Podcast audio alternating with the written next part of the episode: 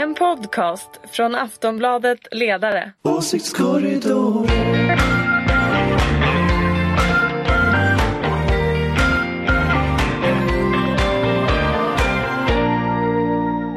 Och välkomna till Åsiktskorridoren. Eh, det är den 14 oktober, det är måndag, det är otroligt mycket höst i Sverige, i Stockholm just nu. Det regnar faktiskt in på Aftonbladets ledarredaktion. Det är helt sant. Vi det är har hål i faktiskt- taket. Vi har faktiskt en hink som står istället Ja. för Daniel Svedin. Ja, Eh, och den här hinken droppade jag ska inte säga alltså att i- hinken ersätter Dan Svedin på alla Daniel sätt. Svedin är då Hoppla, hoppla. föräldraledig men på hans plats så står det alltså just nu en hink där det droppar in. Ja. Eh, och trots detta är. debacle så ska vi förstås prata inrikespolitik som vanligt och med oss har vi Ulrika Schenström som är moderat. Jajamän. Vi har från Aftonbladets ledarredaktion som ni hörde Anders Lindberg. Ja, Och vi har en särskild gäst, vi har Kristoffer Tamsons.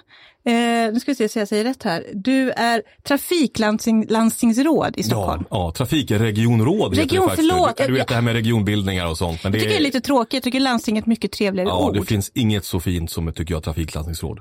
Så det, är så jag det tycker kan också vara. det är svårt att finna mig i det här nya. Ja, vi men vi det. ihop. Under, under, under jordens härskare.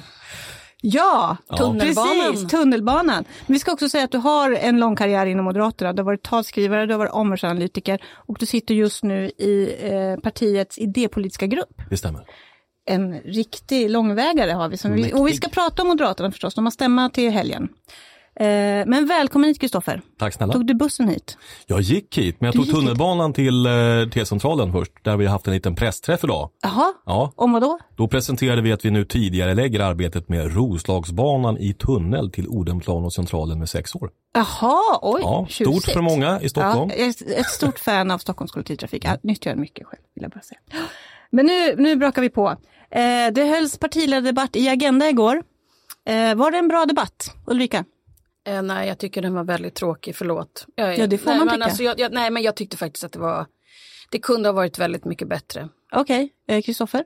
Jag tycker att den var ett uttryck för hur debatten nu allt som oftast är. De blir väldigt snabbt fokuserade kring att hitta fel hos varandra, att eh, gräla ner varandra om detaljer och handlar väldigt lite om politikens långsiktiga och större penseldrag och det tycker jag är tråkigt. Okej, Anders? Jag tycker lite hopplöst att höger-vänster-konflikten i svensk politik håller på liksom att försvinna. Det blir bara konstigt Men det kanske har istället. gjort Jo, det bland men Anders, det vet du ju, det är för att det finns en socialdemokratisk regering som bedriver borgerlig politik. Nej, det är inte det är bara inte därför. så. Nej, men det är inte bara därför. Det också finns ett, ett SD som, som ska ha en sån här teatralisk liksom. Men det "Åh, där nej, vann han på." Och nej, jag blir angripen, jag går av scenen. Alltså den här typen av liksom teatralisk. vad, Anders, jag tror att han vann på det. Även om jag håller med dig om att det är teatraliskt och fånigt. Men Även om han vann på det. Ingen annan verkar vilja någonting på riktigt, riktigt, riktigt mycket. Då får ju han gehör när han Fast får som kommentator hoppa det- av scenen. Även om han vann på det så är det inget bra. Nej, det Därför håller jag med om. Svensk politik blir någon slags Kalle Anka-teater liksom. Och jag tycker Var, det, var det nej. någonting klargörande? Kom det fram någonting som liksom överraskade er? Något slags besked från någon? Alltså det, jag tycker att det finns en sak som är väldigt tydligt och det är när väldigt mycket av det som är de, man kallar dem för de etablerade partierna eller någonting sånt lite slarvigt. När de gräver ner sig i ganska mycket tjafs kring detaljer så finns det två vinnare tycker jag. Den ena är Jimmy Åkesson, den andra Jonas Sjöstedt. Det blir liksom de som träder fram och ger någon form av liksom ideologisk laddning till debatten. Jag tycker det är tråkigt, jag tycker det är beklagligt. Eh, Jag skulle önska att vi fick mer av politik på riktigt också mellan övriga partier. Jag tror möjligtvis att en nyckel till detta, nu är jag lite sådär moderat här då, men, men det är Du också, är ju moderat. Ja, jo, jo, jag vet, jag vet. Men det är ju också det här med att det blir lite svårt också när vi också har en diskussion i huruvida eh, Stefan Löfven eh, uttalar sig som statsminister eller som socialdemokratisk partiordförande. Just det, Eh, den blir ju här också- migrations... det, eh, det krånglar ju till det hela, det vill säga vem var det vi träffade igår då i debatten? Var det liksom statsministern eller var det partiordföranden?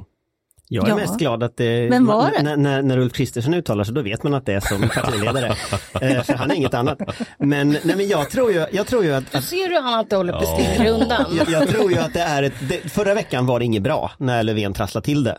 Eh, men det har ju med sakfrågan att göra. Att Han kom alltså i konflikt med eh, Miljöpartiet om Han kom i konflikt med sig själv. Därför att det han Oj. sa i Agenda var något annat än det han sa i veckan som var något annat än det som Socialdemokraterna samtidigt twittrade att han sa eh, på Twitter, vilket blev väldigt roligt för det var tre olika budskap. Och, och riktigt sådär tror inte jag man kan bedriva politik Det om ska man vill fan vara väljare i. Sverige idag. Nej men det blir liksom fånigt. Sen så, sen så är det ju så, jag menar han, han uttalar sig som partiledare i en partiledardebatt. Det är det ju. Men det fanns en rolig sak tyckte jag med det här förra veckan också därför att då skulle man ju då hitta en kommentar från Miljöpartiet i huruvida de såg på, på Stefan Löfvens uttalande i, ja, och vilken roll han gjorde detta. Och då ville ju ingen i Miljöpartiet uttala sig heller utan den som då definierade eh, regeringens politik i migrationsfrågan var ju tydligen någon, någon avsändare på Grön Ungdom som jag såg i någon aktuell sändning som sa att det här är regeringens politik i frågan och det är den som gäller. Och det tycker jag också är ganska festligt när liksom ingen minister, ingen partisekreterare överhuvudtaget är anträffbar i något av partierna utan det blir liksom ungdomsförbundet som är ute och säger det här är regeringens politik. Det tyckte jag var lite små, små intressant. Barnen är vår ändå. framtid får vi tänka på. Ja, så tänker jag. Eh, men eh, eh, det var två, två debutanter i sammanhanget, Nyamko Sabuni och Per Bolund. Ja. Hur klarar de sig? Alltså, nej. Jag, jag tycker vidare. inte att det gick jättebra. Men det är klart, alltså första gången är inte enkelt och den där formen är jättekomplicerad. Eh, och inte särskilt, det, den är, det är ju inte, ja. Men jag tror att det var lite nervöst om jag ska vara riktigt Okej. ärlig. Vilket kanske är fullt mänskligt om man ska vara riktigt ärlig. Mm. Någon, någon, någon som fick Alltså, något jag, intryck? Jag, jag, tänk, jag tänker att Nyamko Sabuni jag, jag tänker att man har överskattat Nyamko Sabuni när hon blev vald, alltså hur stora förändringar hon skulle göra. Så det, det fanns på något sätt en, förän- en förväntan inifrån partiet om att hon skulle dels ändra opinionssiffrorna, men hon skulle också ändra väldigt mycket i politiken och framtoningen. Och jag skulle säga att det här var en debatt där hon ändrade ingenting. Alltså det här är samma Liberalerna som innan hon blev vald. Men är hon inte bakbunden av januariavtalet då? Ja, det kanske delvis, men det, det där är ju inte ett parti som liksom är bakbundet av någon. De gör ju som de vill, men problematiken här tror jag blir att förvä- alltså, hon, gjorde ingen dålig debatt. Men eftersom förväntningarna har varit så höga så liksom underträffar hon dem, vilket strategiskt alltid är väldigt farligt. Och därför ska det bli väldigt intressant att se på onsdag på riksdagens partiledardebatt som då går av stapeln där inte hon är den som representerar Liberalerna utan troligen Johan Persson. Va? Och se, Ekonomisk politiska talspersonen. Ja. Mm. Ja, det är ju det ena intressanta och sen när man då tar Per Bolund möjligtvis då, så han framstår ju som den som då är regeringens mest tydliga företrädare tycker jag i den här typen av debatter. Det vill säga, det är väldigt lite miljöpartist över honom och väldigt mycket skulle jag säga tjänsteman från regeringskansliet som väldigt väl redogör för hur de här olika ja, underlagspromemorierna som spottas ut från olika departement, eh, ja, hur de tar sig uttryck och vad de innehåller och vad som är faktiskt framförhandlad politik. Så det gör ju honom inte grön utan väldigt grå skulle jag säga i den här typen av debatter. Eh, och det måste ju han ta sig ur också. Det vill säga jag tror att Miljöpartiet behöver ha någonting mer än en regeringsföreträdare i en partiledardebatt. Men där tänker jag också att där har vi, där har vi ett dilemma nu, alltså i och med att höger-vänsterskalan inte är så viktig och de frågor som brinner upp blir så här teaterfrågor som att Åkesson går av ett podium, liksom, det, är det, det är det som liksom blir... Det är det vi tar med oss från debatten. Ja men det är det vi tar med oss hela tiden och för varje sån här debatt så får ju politiken lite mindre förtroende. Och det där tror jag är liksom, det här är en fara med det här formatet Jag tänkte, som, som de har. jag tänkte faktiskt bara helt kort ta det. Funkar den här sortens format? Jag tänker att här, vi har en sån tykonomimättad eh, debatt. Man kan ta del av åsikter hela tiden. Eh, är, det här, är det här fortfarande en intressant form, Ulrika?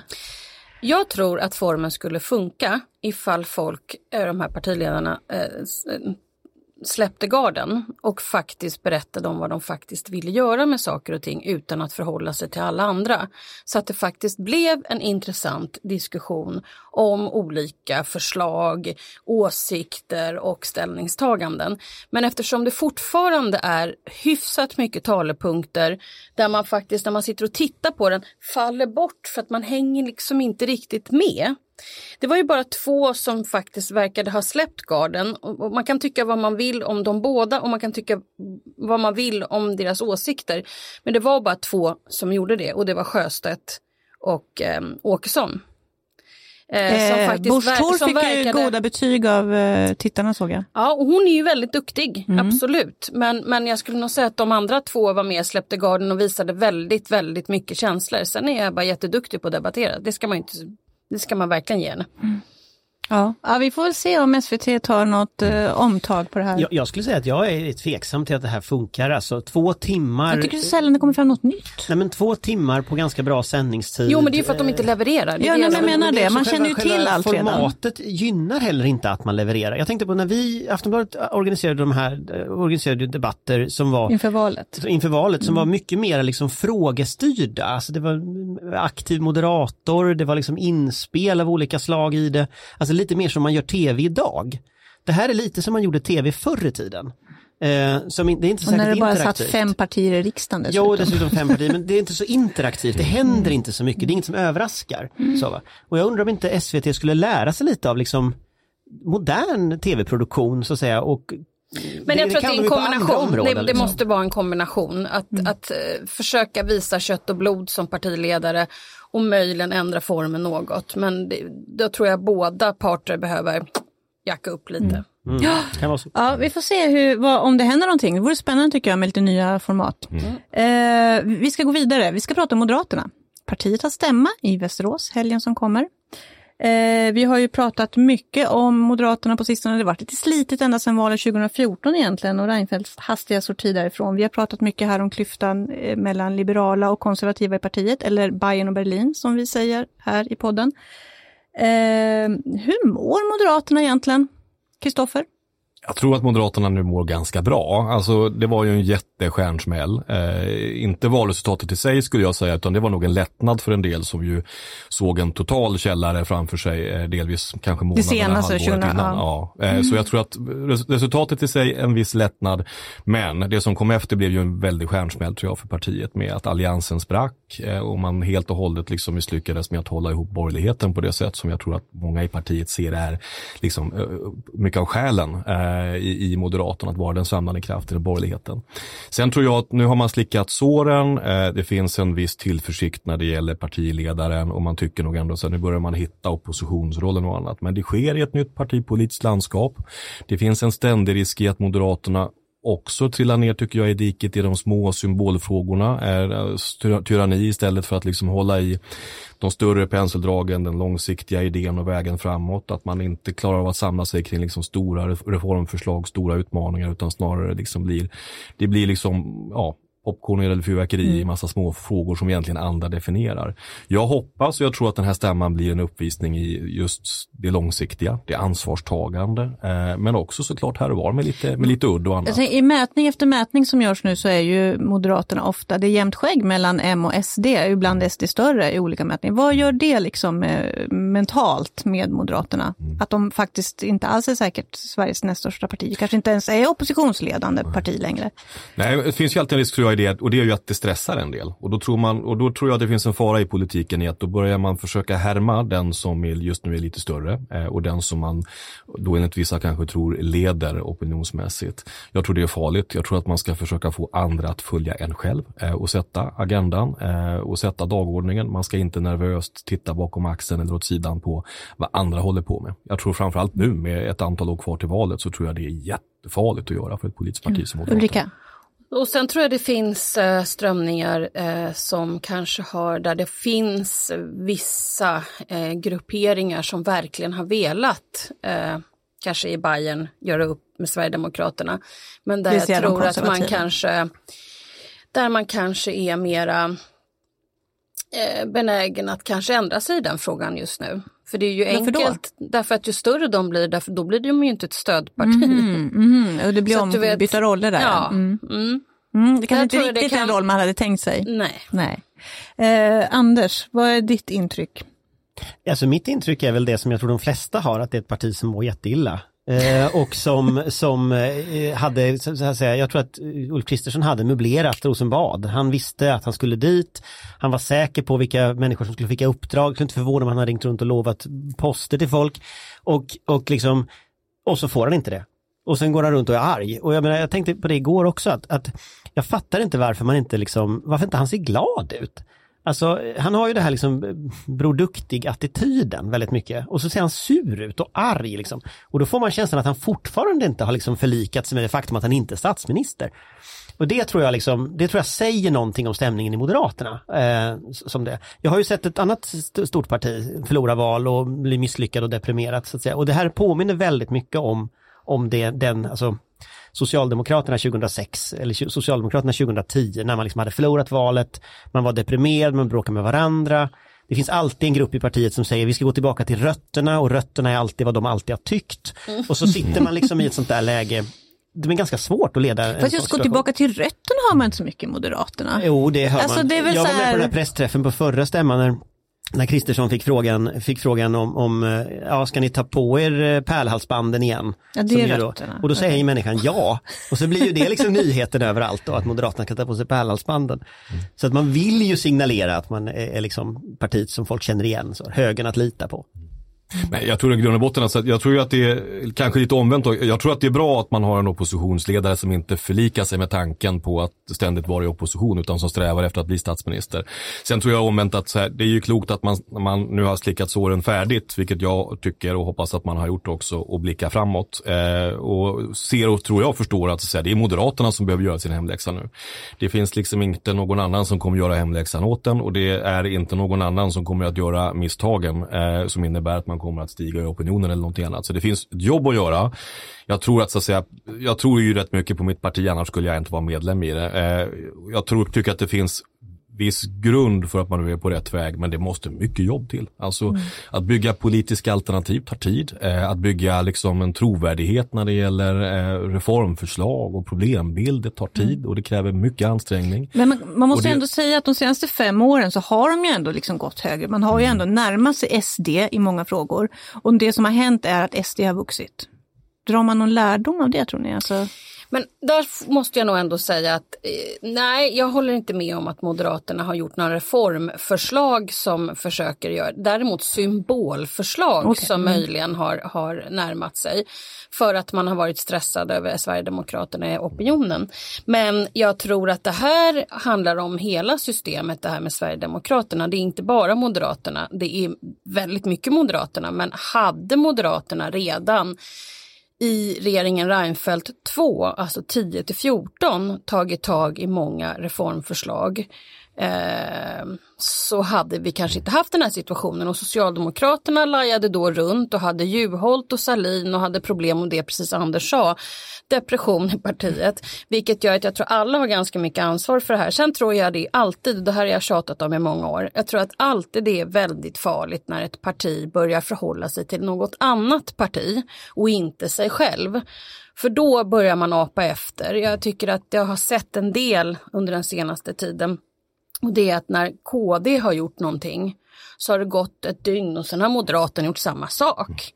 Och, och det, där, det där funkar inte, det vet vi som som, eh, Kristoffer och jag som jobbade med Moderaterna före 2002. Då var ju allting handlade ju bara om att förhålla sig till Socialdemokraterna. Om eh, Socialdemokraterna hade en presskonferens, då, då sprang man in på pressavdelningen så fick vi lov att, att se till att eh, svara direkt. Och, så. och det handlar ju om att man förhöll sig för mycket till Socialdemokraterna. Det gäller att förhålla sig till sig själv vad man vill och prata om det. Och det var kanske lite det jag menade med partiledardebatten. Om man bara inte pratade om vad andra håller på med eller vad recensenten andra partier utan vad man själv vill så tror jag det blir enklare. Men det finns en liten sak i det här också tror jag och det är ju, nu ska man det här håller jag, jag håller med dig här Ulrika, men, men, och så att det inte liksom missuppfattas nu som jag inte gör det. Men det finns två partier som jag tror har en särställning i svensk politik och som måste ta långsiktigt ansvar för att politik ska vara på riktigt. Och det ena heter Moderaterna men det andra heter också Socialdemokraterna.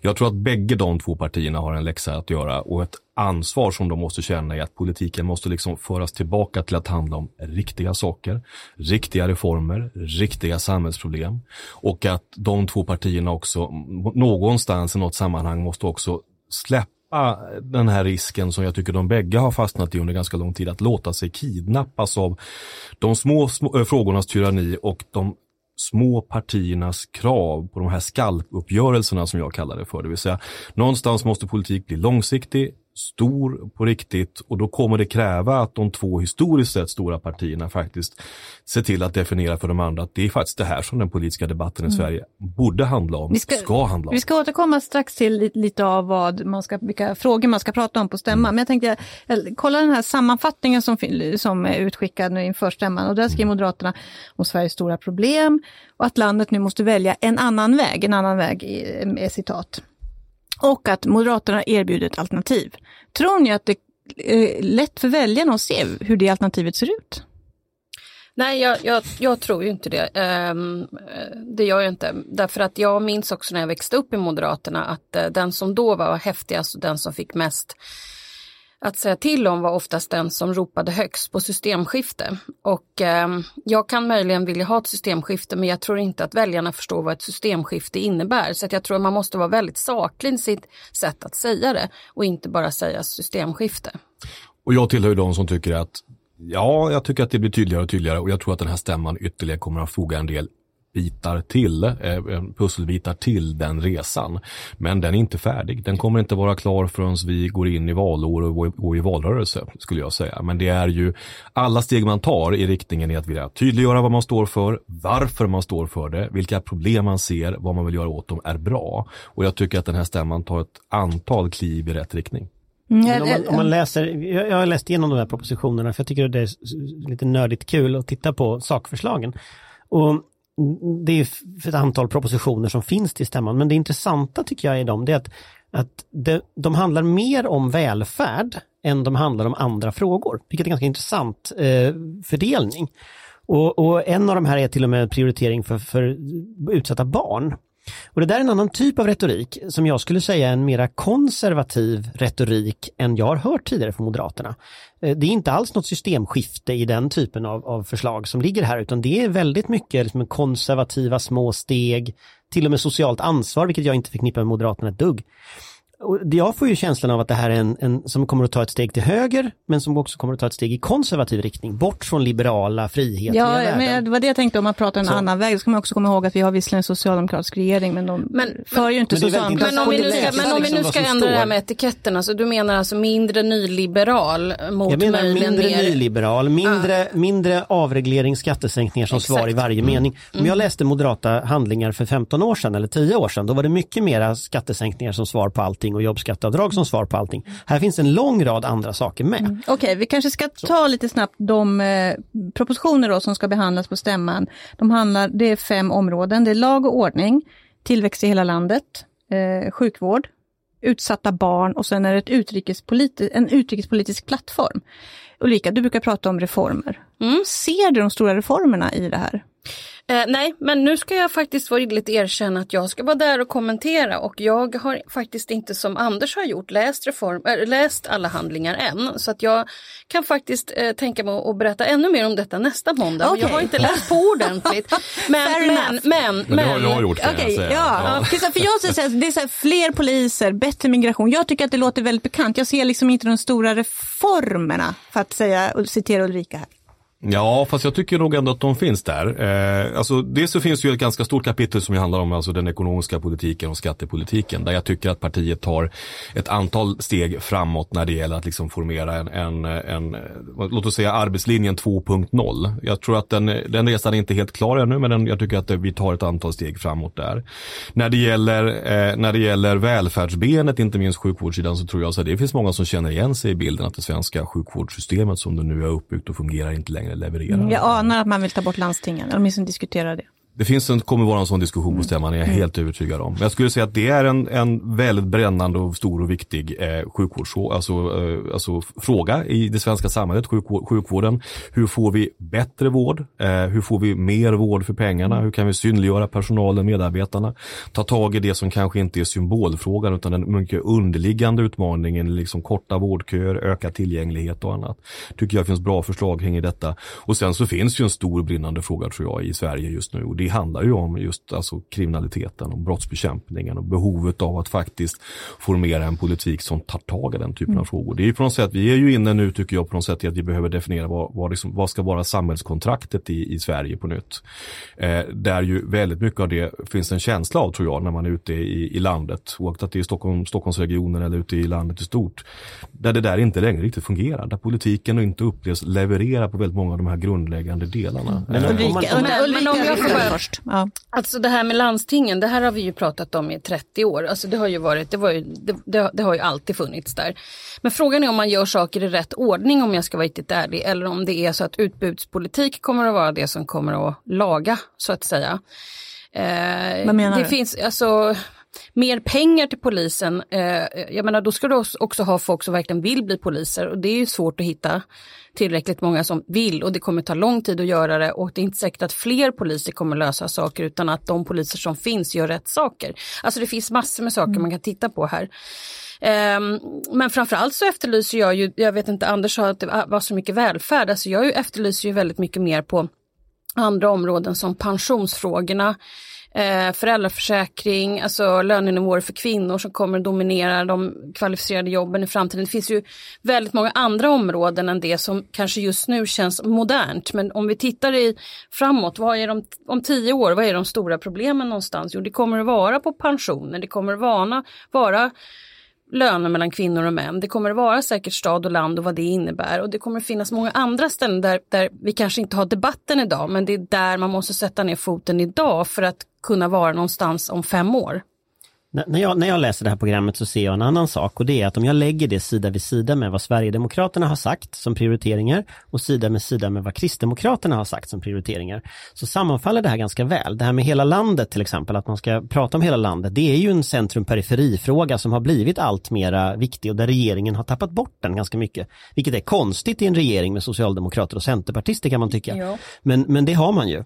Och det är klart att här är ju en möjlighet för liksom någon slags annat regeringsalternativ att formas. Tittar man på, sko- på sjukvårdspolitiken så skulle jag säga att jag tror ju inte att ett framtida konservativt block av något slag kommer att kunna ha en radikalt annorlunda sjukvårdspolitik än nu. Och jag upplever ändå att den, den finns där ute. Den här, de här frågorna som, som, eh, som, eh, ja, alltså det är samma politik som idag i ganska hög utsträckning skulle jag säga. Men sen om man tittar på lag och ordning så är det ju samma förslag Moderaterna redan har lagt. Så att här är ju, här är ju så att säga en, en, en, ett, skulle jag säga, en skiss till en möjlig regerings, regeringssamarbete mellan, eh, ja, och, Om man heter Anders Lindberg och verkligen vill ha det till det så kan man absolut jag tror, se det så. Jag tror att det är ganska få saker i det här programmet, om detta lades som en motion i riksdagen, som Sverigedemokraterna inte skulle kunna rösta på. Men jag, jag skulle snarare säga att där, händer väl någonting med Sverigedemokraterna nu som jag tycker kanske när det gäller en del av, av politiken och kanske politikens kärna, inte minst i en konjunkturavmattning går åt ett annat håll. Det vill säga i skattepolitiken, arbetsmarknadspolitiken, vi har den brännande frågan om skatteutjämningen nu och mycket annat. Det vill säga Sverigedemokraterna går ju åt vänster. De går ju in och lägger sig sida vid sida med Socialdemokraterna i väldigt hög utsträckning när det gäller den ekonomiska politiken, yep. skattepolitiken, arbetsmarknadspolitiken. Inte den ekonomiska politiken. Välfärdspolitiken försöker de ju låta som dem. Men läser man förslagen så ser man ju att de lägger ju pengar till kommunerna men de tar ju också bort samma pengar till kommunerna. Så än så länge så skulle jag säga att de har inte fattat något beslut som gör att de inte kan rösta för det här. Det är väl möjligen värnskatten som Säger de... han och pekar på Moderaternas program, eller egentligen ja, på mitt papper. På ditt ja. papper, men, men alltså det, det, inte, det, finns ingen så här stoppkloss så att säga som finns här. Det finns ingenting om ökad migration till exempel eller så som ni skulle kunna ha. Eh, MUF till exempel tog fri invandring i, i helgen som de ska driva till exempel. Det hade ju varit en liten block mot Sverigedemokraterna. Hörni, ja förlåt Kristoffer, du ville säga något? Nej, nej alltså det, det, det, här blir ju lite grann, det blir lite politiskt färgat kanske nästan. Och det är ju inte ja, konstigt ja, annars. Ja, det, det, det får vara det här. Aha. Det är hela tanken. Men, men jag tror att det finns en frihetlig dimension inom svensk borgerlighet historiskt sett som Moderaterna är mycket av bärare i som gör att så att säga historiskt och långsiktigt, också när vi tittar in i framtiden, så kommer det inte vara som så att det går att sätta några likhetstecken mellan Moderaterna och Sverigedemokraterna. Och jag tror snarare att vi kommer att se när vi går in i lite bistrare tider i konjunkturavmattning och annat. Så Allt tyder på det. Jag tror att vi kommer att se en Sverigedemokrati, om vi får kalla den för det, som kommer att ligga allt mer och mer diktan socialdemokratin. Jag tror bara att vi har sett början på detta i frågan om skatteutjämning och annat. Okej, okay, det får men, bli... Men för, för, nej, får jag nej. en fråga? Så. Vad måste... i de här förslagen ökar friheten i Sverige? Jo men det finns ju en, alltså sänkt skatt per definition, men rätten för människor eller de som driver sina företag att få behålla mer av frukten av sitt eget arbete, sin egen arbetsinsats, är ju en extremt viktig fri, frihetsreform i sig. Jag skulle säga att i, i vår tid också när det gäller frihetsfrågan så är det väl få saker som kringskär människors rätt och möjlighet till frihet så mycket som att vara, vara rädd eller orolig för att utsättas för våld och brott. Så det, jag skulle säga att det finns mycket i frihetsfrågor här som jag är helt övertygad om också har har en bra resonansbotten när det gäller svenska folket. Det blir sista ordet här. Nu måste vi vi kör lite Brexit också. Titta på. Ulrika, hon ska iväg med en taxi. Men vi, Brexit vill hon inte missa. Nej, inte vi kör jag det. inte. För det här, nu börjar det börjar bli brännande. Det är 17 dagar kvar till den 31 oktober då Boris Johnson dyrt och heligt har lovat britterna att de ska vara ute ur EU. Eh, parlamentet, brittiska parlamentet öppnar as we speak, tror jag just nu. Håller, håller drottningen anförande där. På torsdag är det toppmöte i EU. Många tror att det är sista chansen att få till ett avtal, om det nu finns en möjlighet för det. Och på lördag är det den 19 oktober. Och senast då måste Boris Johnson enligt den här lagen som parlamentet tvingade igenom skicka ett brev om de vill ha uppskov. Eh, kommer britterna vara ute ur EU om 17 dagar? Ulrika, Eh, Nej. Kristoffer, Mycket pekar nog för att det inte blir så. Anders? Nej, jag tror inte det. Ni tror inte det? Men vad tror ni kommer hända då? Kommer de få till ett avtal den här veckan, de närmaste dagarna, eller blir det ett uppskov? Eller vad? vad? Blir det någonting? Alltså, det är Alltså, som- här, jag förstår, det här måste man ju vara Ja. eh, synsk man- för att kunna ja, säga. ordet. men, men vad tror ni? Men det, det- men det sker väl mycket nu som är, liksom är på alla fronter. Dels så sker väl en diskussion om så att, kan det här brevet skickas med ett följebrev. Liksom. Det är ju den ena diskussionen. Mm. Hur han ska krångla sig runt den där lagen? Och sen så finns ju en annan diskussion och det är ju samlas EU-ledarna nu då på något sätt för att liksom ändå ge någon form av motbud på det som ju är konturerna till en liksom en ny överenskommelse inte minst med Nordirland när det gäller gränsövergångarna där och andra sådana här saker. Och sen såklart också vad händer då i, och vad händer egentligen inom ramarna för liksom det brittiska parlamentet just här och nu. Eh, de ska väl debattera det här, det här, eh, det här, eh, det här, ja, drott- Eventuella... The Queen's speech nu i fem dagar Mm. eller någonting sånt. Det är väl det som praxis säger. Eh, och det är väl först därefter som man egentligen röstar om det också. I att liksom, Ja, jag tror att de skulle ha någon specialsession på fredag eller lördag om ett eventuellt, och, och ska vi också säga att de senaste dagarna i slutet av förra veckan så pågick ju trots allt förhandlingar. Det har det ju inte gjort på länge, men nu var det ju ändå något slags samtal som pågick. Så någonting håller på att hända. Men sen skulle jag säga så här, den som har rätt om Brexit när det gäller spåkulan, den tror jag inte finns. Alltså senaste gången som Queen's Speech blev nedröstad i parlamentet, det var på 20-talet, det var Stanley Baldwin. Så det är liksom... Den gamla gamangen. Så, så det, det, liksom, det finns liksom inga moderna referenser heller till vad som händer. Nej, men det är ju det. Det är- helt okänd mark vi är ute på. Liksom. Men, men typiskt sett tror jag, tror jag att liksom, jag, jag, jag tror osurret alltid är bäst, men, men det känns ju som att Boris Johnson, han har förlorat, han har haft sju omröstningar i parlamentet tror jag det är, och han har förlorat alla. Så det här blir hans åttonde då om Queen's speech. Förlorar han den också, Jag menar vid någon tidpunkt så måste man väl konstatera att man inte ens är en regering. Fast det är väl lite, en del menar ju att det är lite det han vill. Att han vill avgå, kunna lägga det här på Corbyn, att be om uppskov. Och sen nyval Ja. och sen tar han hem hela skiten. Man ska ju, precis, man ska ju komma ihåg att, att alltså man kan ju tycka att han är lite, lite dum och läser man viss media så verkar han vara jätte, jättedum. Eh, och det kan man ju färgas av i sina åsikter att tycka. Jag gillar inte Brexit själv ska jag säga. Men det verkar ju vara som så att för varje omröstning han förlorar i parlamentet så blir han ju starkare och vinner större och större stöd hos det brittiska folket. Jag, 38 procent är han uppe i. jag tror att han steg, precis, han steg upp till 38 procent med en 15 procentenheters ledning gentemot Labourpartiet.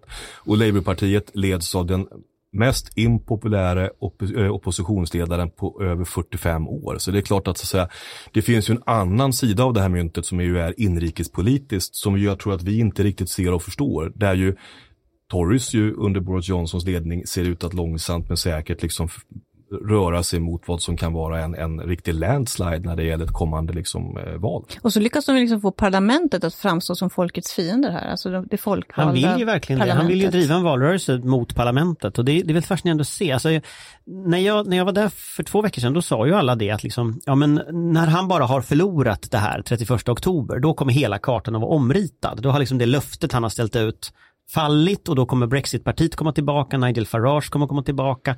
Så att liksom det, det kommer ju säkert att bli så, men, sjut, men ingen vet vad som händer. Och det är så, liksom, så många parametrar nu att det går inte att mäta någonting längre i opinionsmätningarna. Och jag tror att det finns en sak som vi hela tiden missar. Vi tror så mycket att Brexit är slutet på någonting eller slutet på en process. Jag tror att för Boris Johnson så är det början.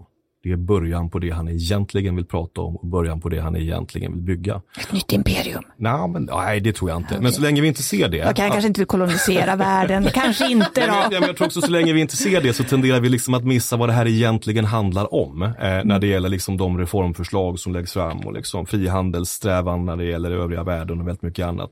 Han är liksom ingen Trump. Han är ingen, han är ingen rakt igenom så att säga, opportunist på det sättet som vi ser i en del, hos en del andra världsledare, utan han är ju någon form av liksom till och med vänsterfalang inom sitt eget Han parti. har en plan. Jag tror han har en plan eh, och jag tror den planen väldigt mycket har sin startpunkt i Brexit snarare än sitt slut i Brexit.